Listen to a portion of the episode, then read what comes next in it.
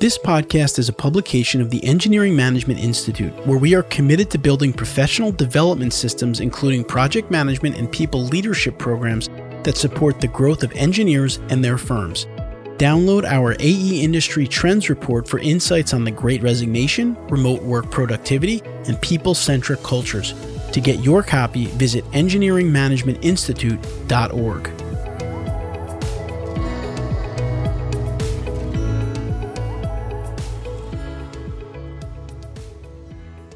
To this episode of the AEC Engineering and Technology Podcast, a podcast dedicated to helping engineering professionals find technology that fits their needs. In this episode, I'll be talking with Ted, CEO of SkyDeploy, a drone service provider based in Canada, about his background and work in drone data collection for the AEC industry. He will address challenges faced in the field and the industry's adoption of drone data collection, and will also share insights on parking utilization analysis. Let's jump into today's episode.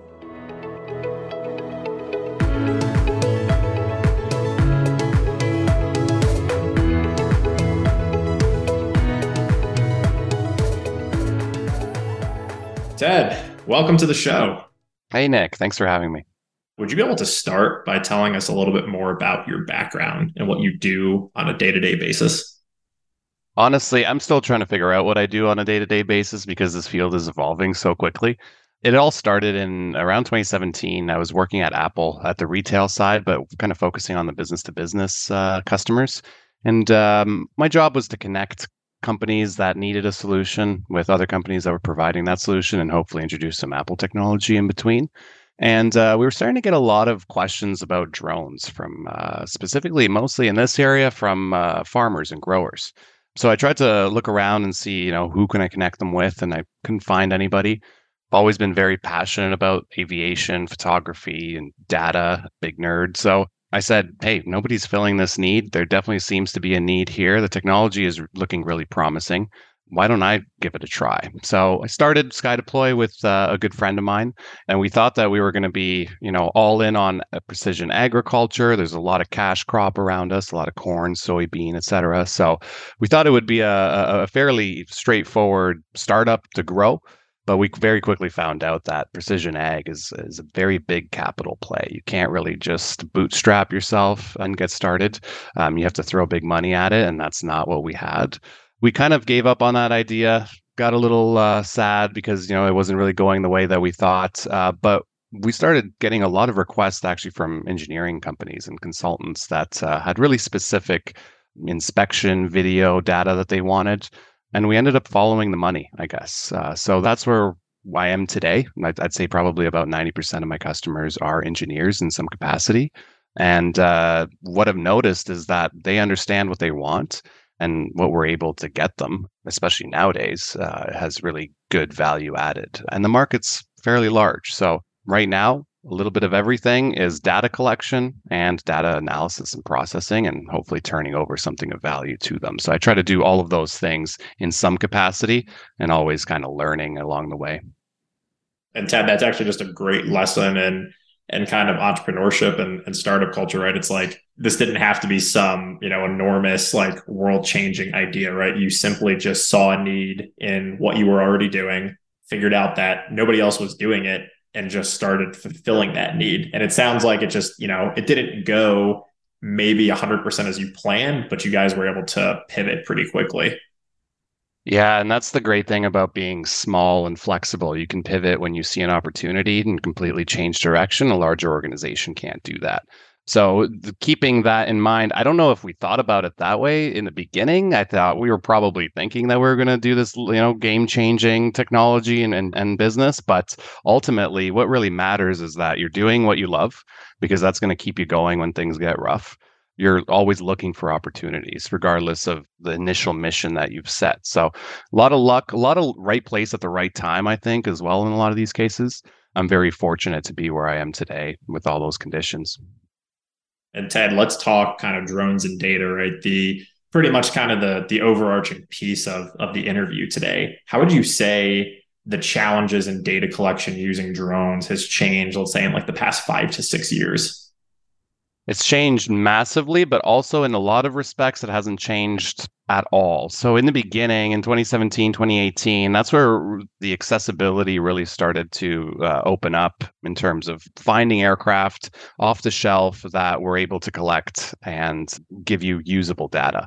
So, that was like the Phantom 3, Phantom 4, Mavic Pro. I mean, I think we owe, owe DJI for this whole industry because without that accessibility, we wouldn't be here talking about it.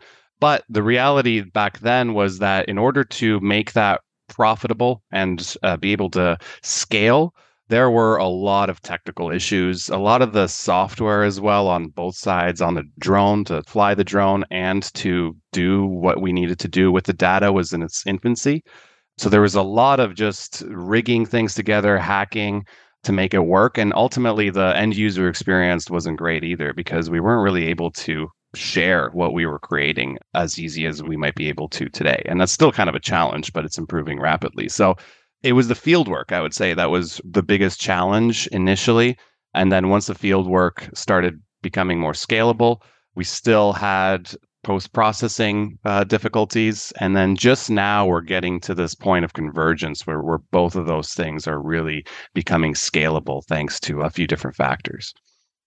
That's what you know, we talk with a lot of guests on the show, right? Like that kind of five year time period where on the surface, it may not look like much has changed in the day to day, but I think we're going to start to see the effects of that, right? Like computing and processing power off the shelf, kind of consumer grade at an attractive price point equipment, whether it's drones, 360 cameras, like you said, all of that kind of converging together, which is going to make the next five years really interesting, wouldn't you say?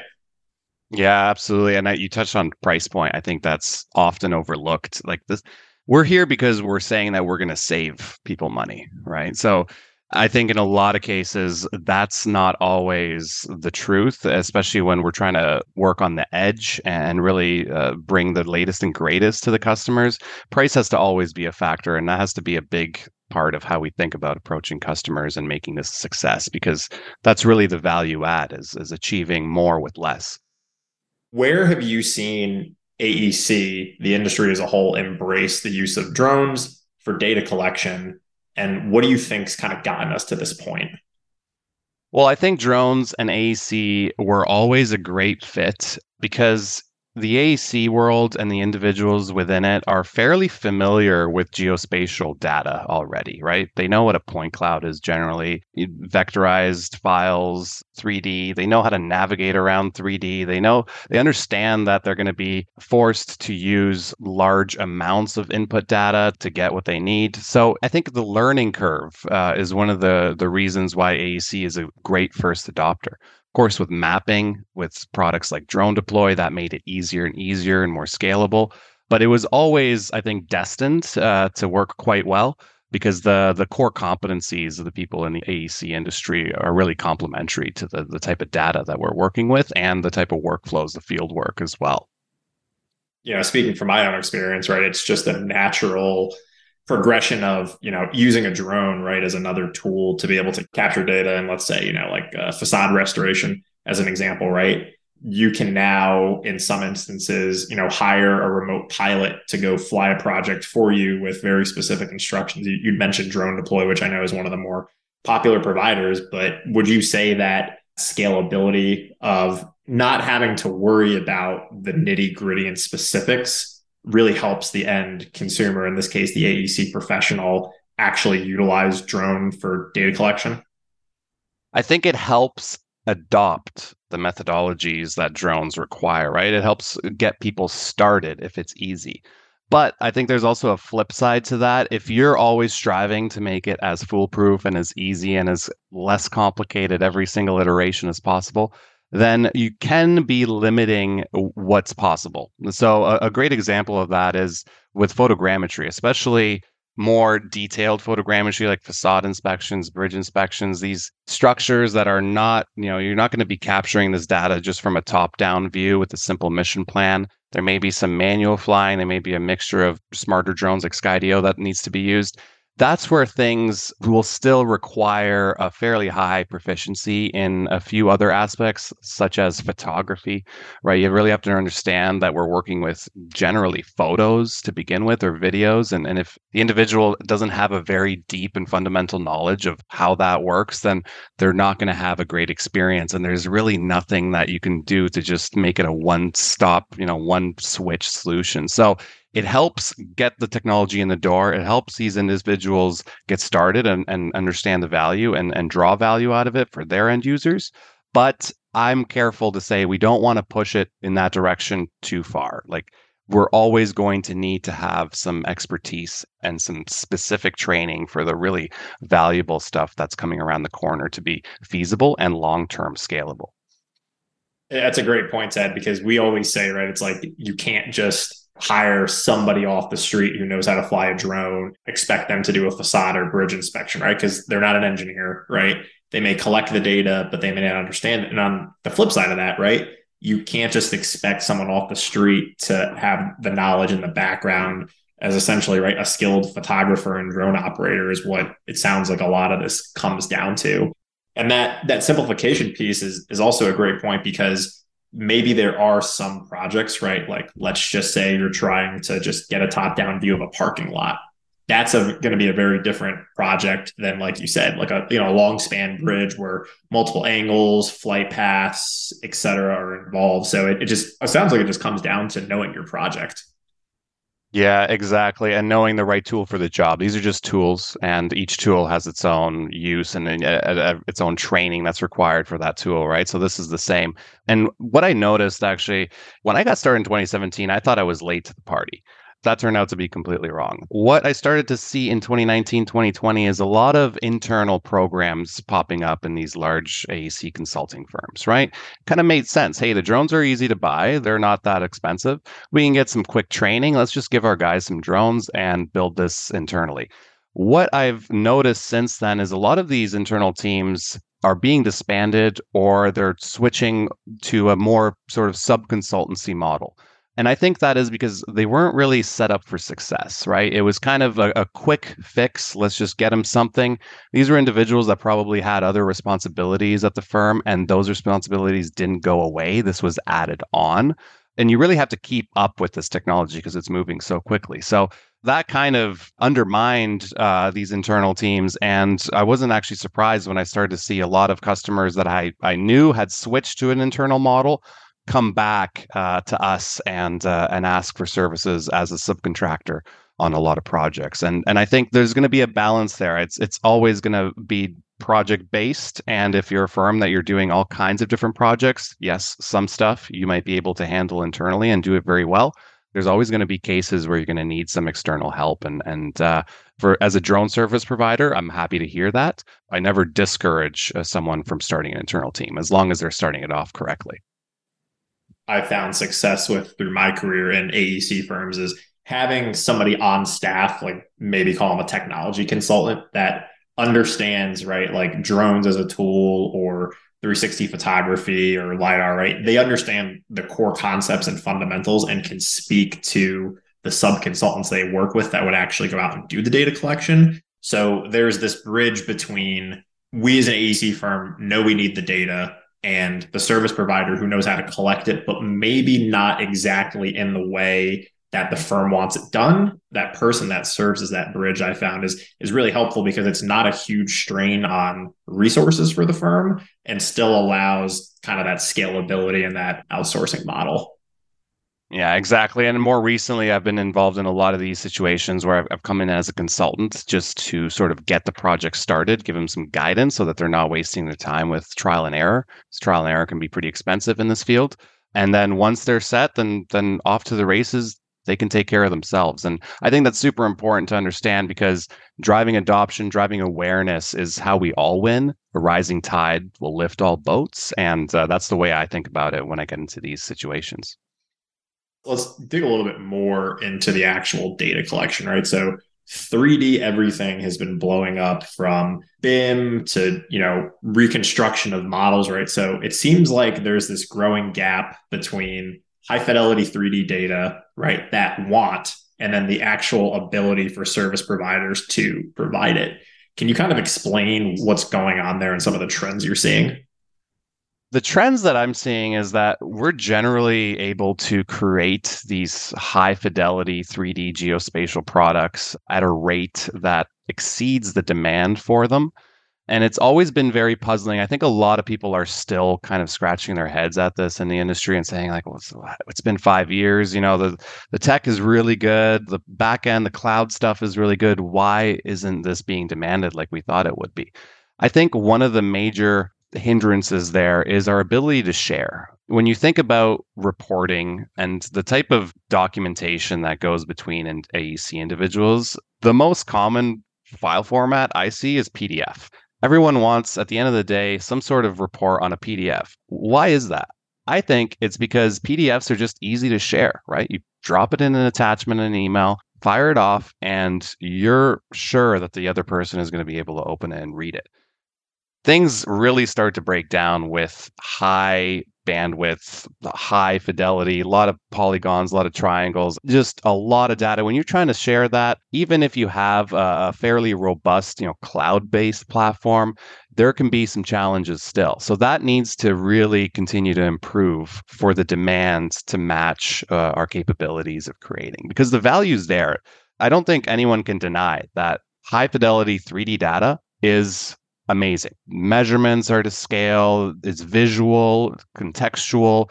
It beats everything else, but it has to be easy to share. It has to be easy for users to open, and users that open it need to understand what they're navigating and how to navigate it. And that side of things is kind of fragmented right now. There's a lot of different viewers, there's a lot of different black box, you know, cloud platforms that are doing everything in the back end and then just spitting a result. So we need a little bit more development on that front for that real convergence to happen because the the field work is improving very rapidly.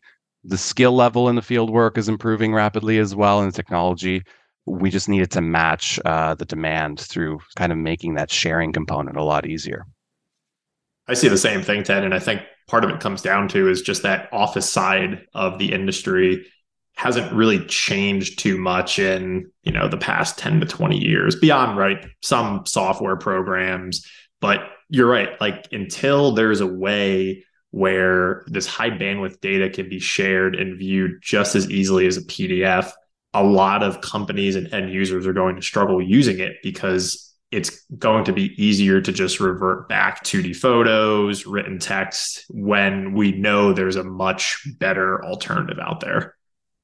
Yeah, and I am optimistic about this. The Nira.app, I don't know if you've ever used it, but it's the first time that I use something and I was like, wow, this is so much better for sharing because it doesn't depend on an app, it doesn't depend on an account, it's a link, right? That's the closest we're going to get, I think, to just like a simple PDF file and an attachment. User clicks on that link and boom, they see that model. Doesn't matter what device they're on. And in a lot of cases, the real value comes when that that data is accessible everywhere at the edge in the field under a bridge in a parking structure where you are. You want to check something very quickly. You don't want to go through your email attachments pop up you know scroll find it. You want to be able to just open it up on your phone your iphone 6 if you haven't you know there's a lot of people that maybe don't upgrade every year like everyone else does. It, it just has to work. And if it, if it doesn't work right away the first time, the user gets tired. There's a lot of friction there, and the adoption suffers because it's not really making their lives any easier. We have to make their lives easier for us to win. An example, you know, I'll, I'll pull from yesterday, right? I was just in the field, and I'm sure you've heard, you know, Struction Site acquired by Drone Deploy, right? So becoming more in the field of interest of drones. But I was with another engineer, and we were just reviewing some conditions, and he was like, "Well, how has this changed in the three months since we've been on site?" And it was incredibly simple to just pull up the app, pull up the location, snap a picture, and toggle back and forth between yesterday and three months prior. And on that note, in the same vein, like if we want to share, you know, photography, virtual walks, right? It's generate link, paste into an email, and hit send. And it is that painless. And I've really seen some individuals that I've known to struggle with the technology a little bit compliment it because it was just that easy, right? So I'm in full agreement, and it's great to see platforms out there already moving towards that basically easy button solution. Exactly. I fully agree. And and it happens every day. When you're in the field, you need to look something up and that's what makes your life easier. That's what causes you to adopt this technology. And speaking of the field, uh, we do a lot of parking, right? So uh, a favorite subject of mine. So why don't we talk a little bit about parking utilization, right? I've seen some of what you've done on LinkedIn. It's really impressive because if you think about some of the things you're trying to accomplish and just doing it by hand as a human, right? It's just this enormous task. But it sounds like you've kind of found this niche and, and found a couple of ways to be successful within it. Yeah, it's a really interesting story. And I honestly don't share too much of, it on LinkedIn.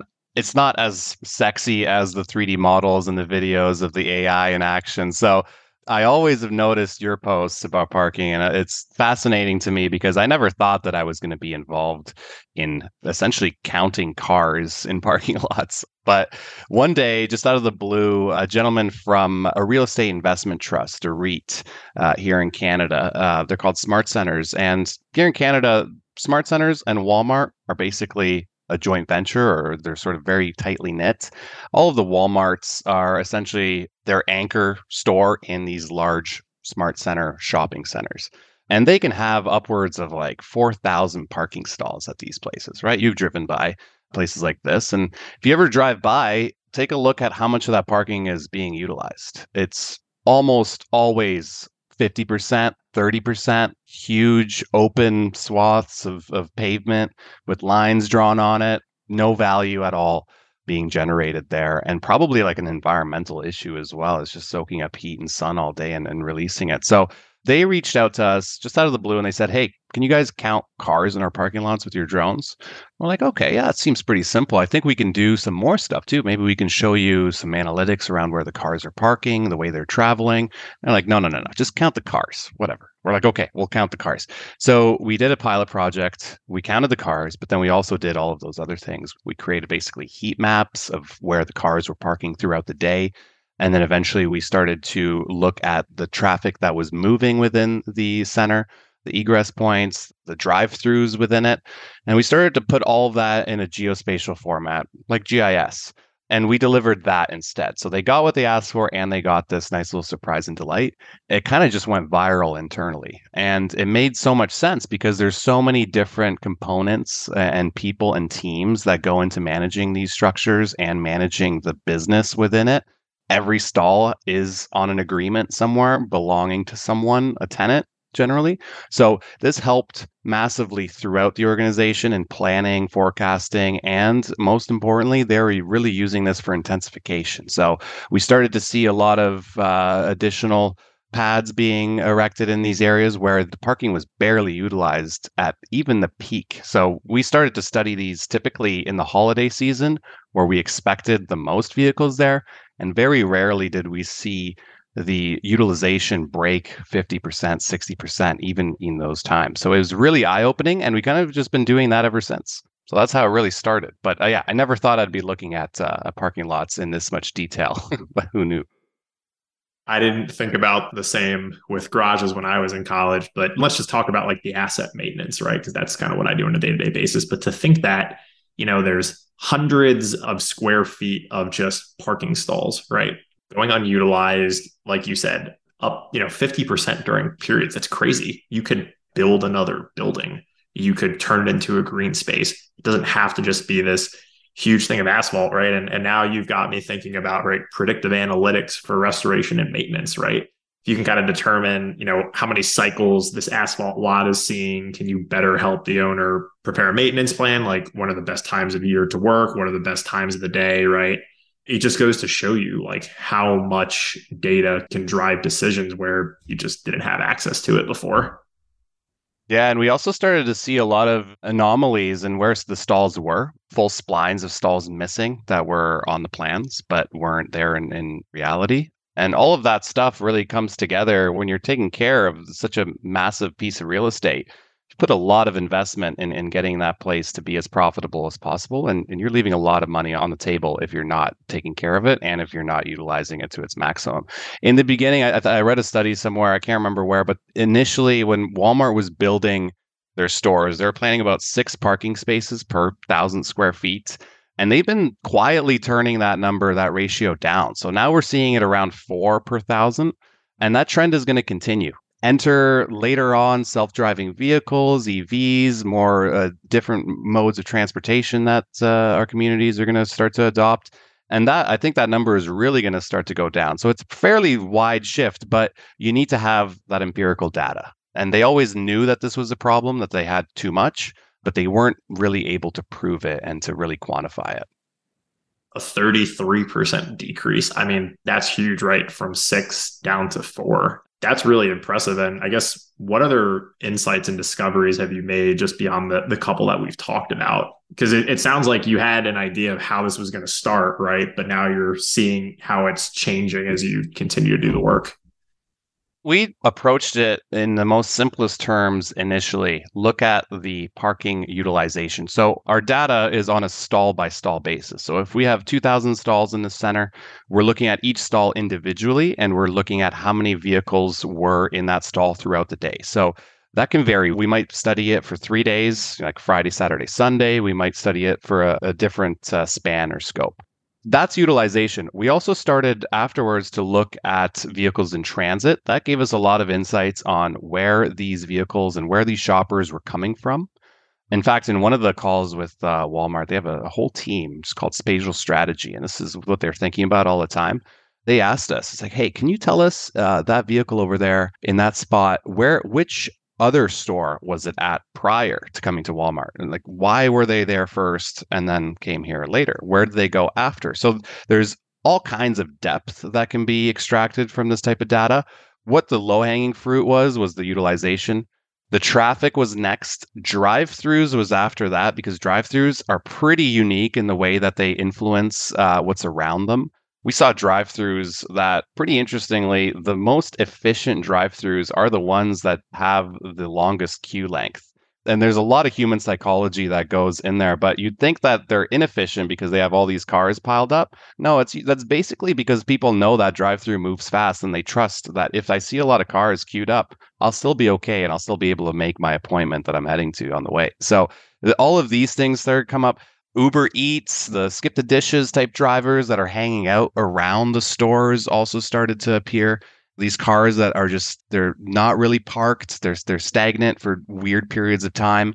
And then we started looking at parking turnover. So because we have a series, a temporal data set that ranges a few days or or even a, a week for in some cases, we can then apply uh, AI and machine learning and computer vision to it and detect how long a car has been parked there. So, for example, if we see that car, if we're collecting data every 30 minutes, we see that car there twice. We can pretty safely say that they've been there at least an hour or just over an hour. So that started to add more depth to that data. So now we're looking at utilization, traffic, drive throughs, turnover, all of these things that may not be valuable for everybody, but there's usually someone in the firm or in the uh, asset owner's uh, team that finds it interesting or valuable at some point in their life cycle. It kind of sounds like this is all maybe being wrapped up into right one word, and I think we talked about it, or parkalytics, right? Would you say that what we've talked about so far is kind of encompassed under that that moniker? Yeah, yeah. So Parkalytics is something that I've been working on with a fairly small team for a while, just trying to crack this problem. What happened was we're producing this work, we're doing it all with internal tools that we built, you know, very, very hackish, just slapping it together, making sure it works. And it didn't really matter to us how long it, it took to make because we weren't doing an insane amount of scale uh, of this work. We were just doing it here and there. And as our reporting started to circulate around, like it would go to municipalities when they were asking for changes. We started hearing from uh, traffic engineers and consultants, and uh, they were asking us, "What software are you guys using to do this? This is really cool." Kind of just had like, there's really no software. Like, put it together, a little bit of QGIS, a little bit of Photoshop, like all these tools that in no way can I really train someone to go do it themselves. I would love to, but I can't. So that was the moment where like, hmm, why don't we make this a little bit more accessible? There's definitely a need for it. I'm not a huge fan of like subscription services and all of these things. So I decided, you know, what if we take the tools that we built, package it up into a sort of bring your own data type solution, offer it as a cloud based sort of cloud website, and the end user, they can go collect their own data. They can hire a service provider to collect it. They can hire us to collect it. It doesn't really matter. They put it in and they get the same type of analytics that we've been creating. And that's Parkalytics. So we're still working on it. We're getting probably pretty close to releasing it by the time that this uh, episode goes live. But that's really how it started. And, and, it's the first time that I've been involved in this type of development work, but it's really fulfilling. And I hope that it makes a difference and, and people get some value from it. Now you can start to expand the use cases, right? Because you only have so many hours in a day, right? And if you're working for client X, that's looking specifically at their parking lots in front of their big box doors. Well, you're not going to get into traffic studies or parking garages or or highway, et cetera, right? So now I've kind of seen the same thing where bring your own data approach allows the same underlying principles to help so many more people because you're not as limited by the collection and, and have a lot more kind of hands bringing it all together. Yeah, and from the start, we always thought about the collection as being the main pain point. But what we've basically been doing the whole time is using the simplest drone, the simplest uh, method of getting aerial images we can find, and that's generally been the sub 250 gram market, right? So they're very affordable. That's the fastest growing segment in the drone industry. I mean, here in Canada, you don't need a license for it. You don't need any certification for it. It's it's fairly harmless. You can fly over people we designed it with that in mind right off the bat. We need to make the data collection super duper simple and accessible. And that will lead to that bring your own data type solution uh, to be more accessible to everybody else. And in some cases, this may be drone service providers that want to add this as part of their service offering. And that's completely fine too. They can go ahead and do that. At the end of the day, all we really care about is just getting decent data in and getting the, that value added report out to them so that they can do whatever they need to do with it. We've talked about car counts. We've talked about traffic studies. We talked a little bit about like inspections, bridges, facades. What other applications are you seeing in the AEC beyond what we've already discussed? The field work is where we're going to see the most change in the next few years. I actually part time. I'm a professor at uh, at a college here, and, and we have a drone program. It's a one year postgraduate program. I teach a couple courses there, and one of the courses is flight training, so just flying drones, right? So that used to be something that you really needed to spend a lot of time on and that's going away. I think the data collection, the autonomy that we're seeing in a lot of these packages is taking that skill ceiling that was fairly high, really bringing it low. And with the advent of docks and, and all of these types of uh, permanent uh, solutions, I think that's going to have a huge impact on the adoption moving forward. I was talking to a few different customers. It really doesn't matter what the asset is if we can make it easy and remove the human factor in the piloting and the field work, then the data where the, all the value really is, that's going to really start to shine. It's really going to become cheaper, more affordable to use, and the adoption is going to continue to to grow, and all the nice you know technologies that go around it will flourish. So I think that's what we're really going to start to see in the next few years: more autonomy more drone in a box solutions that are actually valuable and work well, and more end users adopting that methodology.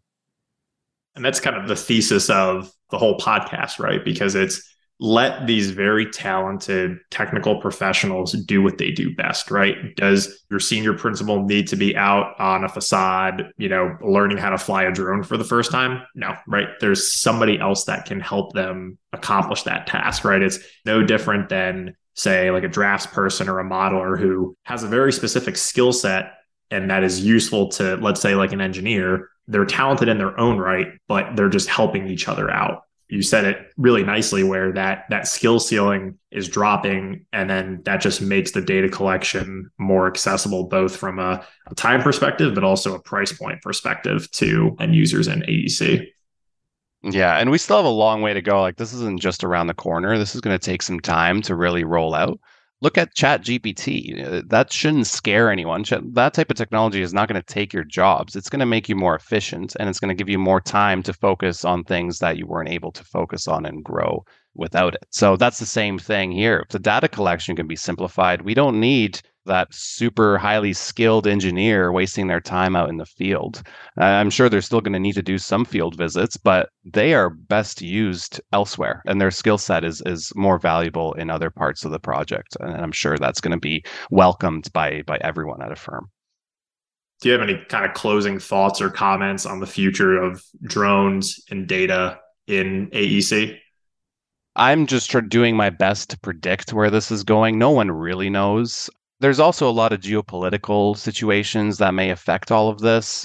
Think about semiconductors. If we don't have a good, solid supply of semiconductors and a very reliable supply chain, the whole idea kind of breaks down. You need some compute on the edge, you need uh, chips that are fairly specialized. So, hopefully, everything is stable and the dreams and hopes that we have for this industry can continue in the trajectory that they're going we have to be careful because it's it can be it's pretty fragile in a lot of cases and uh, we have to be aware of that and not go all in right away. Make sure that uh, you're doing it right and, and it makes sense for whatever you're trying to do with it. Ted thank you so much for joining us today. For me right this has been very insightful because it's like you're unlocking a world of possibilities for an entire industry that I frankly had no idea about. So if our audience wants to learn more from you and kind of what you're doing, what's the best way for them to find you? I'm most active on LinkedIn. Uh, so reach out to me there, follow or connect. And uh, if, if you ever want to jump on a call with me, I'd love to have these calls because I love to learn about the use cases and the end users and the problems that they're having. So that would be the best place. Check me out on LinkedIn we here at EMI make the same offer. We're here to help, right? We'll try to connect you with individuals like Ted or try to help you out in the best way we can. So please don't hesitate to reach out to Ted, reach out to myself. We'll do our best to help you out. But again, Ted, thank you so much for coming on the show. My pleasure. Thanks for having me, Nick. Please remember, you can find the show notes for this episode at aectechpodcast.com. There, you'll find a summary of the key points discussed in today's episode as well as any links to resources, websites, or books mentioned during the episode. Until next time, I wish you all the best in all of your engineering and technology endeavors.